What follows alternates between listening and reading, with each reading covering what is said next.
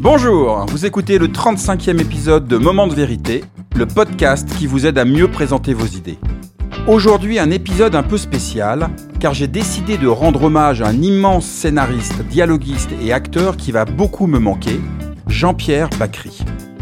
Mon nom est Bruno Clément, je suis le cofondateur de The Presenters, un cabinet de conseil en stratégie narrative.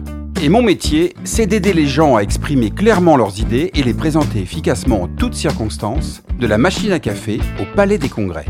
Je partage dans ce podcast des conseils concrets issus de notre méthodologie, le UpStory. Et si vous avez envie d'en savoir plus, rendez-vous sur le site www.thepresenters.com. Je vais vous faire une confidence.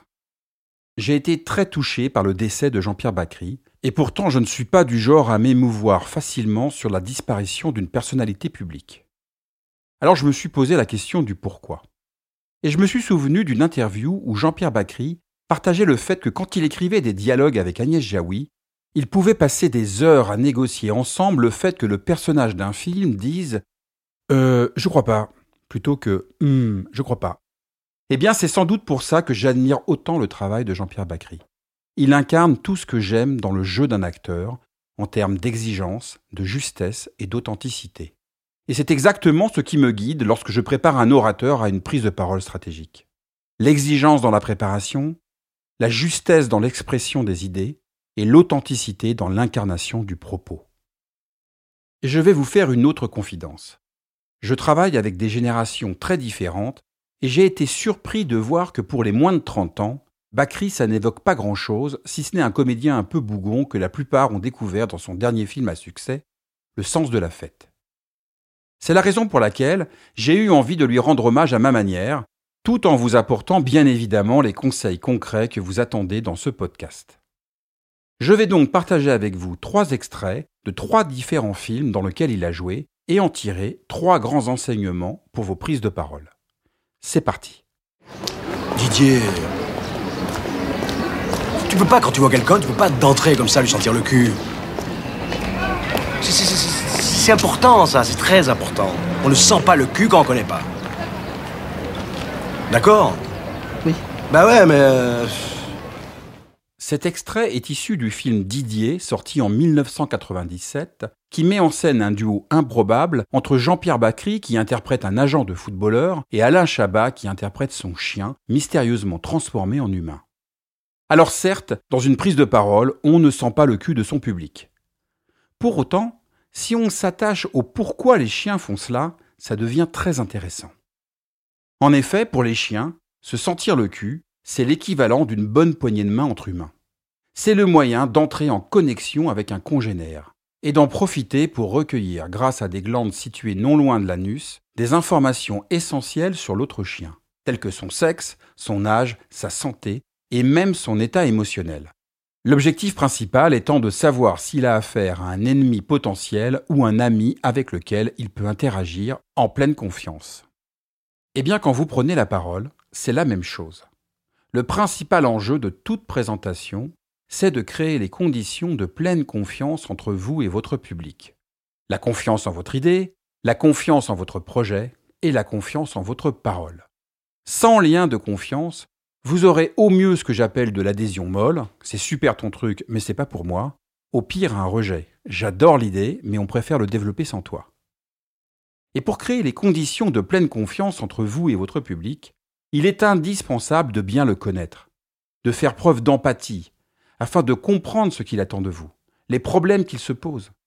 Ainsi, mieux vous connaîtrez votre public, meilleure sera la pertinence des idées que vous partagerez avec lui lors de votre intervention. Donc, premier enseignement, intéressez-vous à votre public pour créer les conditions de pleine confiance, sans pour autant lui sentir le cul. Ah, quel mépris Deux heures de retard. Et pour finir, un prétexte débile, trouvé à la va-vite. Même pas foutu d'inventer quelque chose de, de, de, plausible. Il y a que du mépris là-dedans. Ils se sont excusés, Georges. Ça arrive d'être coincé en voiture. Qu'est-ce que ça peut me foutre, cette excuse sur les embouteillages? Ils découvrent les embouteillages? Ça fait 40 ans qu'ils habitent ici, ils devraient être prévenus maintenant. À Paris, il y a des embouteillages. Non, non, tu comprends, être en retard, ça fait riche. Et quand on est célèbre comme lui, n'en parlons pas, c'est une tradition, c'est quasiment obligatoire. On tarde, on tarde, et on apparaît enfin aux yeux du peuple. Ah, évidemment, hein, c'est le monsieur qui passe à la télévision. Belle affaire. Quel con qui passe pas à la télévision. Cet extrait est issu de Cuisine et Dépendance, la première pièce de théâtre à succès écrite et interprétée par le duo Jaoui Bakri et adaptée en 1993 au cinéma. C'est l'histoire des coulisses d'un dîner qu'on ne voit jamais, puisque toutes les scènes se passent dans la cuisine. Et vous l'avez compris à l'écoute de cet extrait, l'invité principal, une célébrité de la télévision que les autres n'ont pas vue depuis dix ans, se fait attendre, ce qui énerve passablement le personnage de Jean-Pierre Bacry, lui aussi invité à la soirée. Alors qu'est-ce que nous apprend cette scène? Eh bien tout simplement qu'il faut respecter votre public. Prendre la parole, c'est prendre le pouvoir, c'est un acte de leadership. Mais c'est un pouvoir qui ne vous appartient pas. C'est un pouvoir que le public vous accorde le temps de votre intervention. C'est lui qui a le vrai pouvoir, à commencer par celui de vous écouter ou pas, ou de faire semblant de vous écouter et bien entendu de vous dire oui j'ai envie ou non merci à la fin de votre intervention.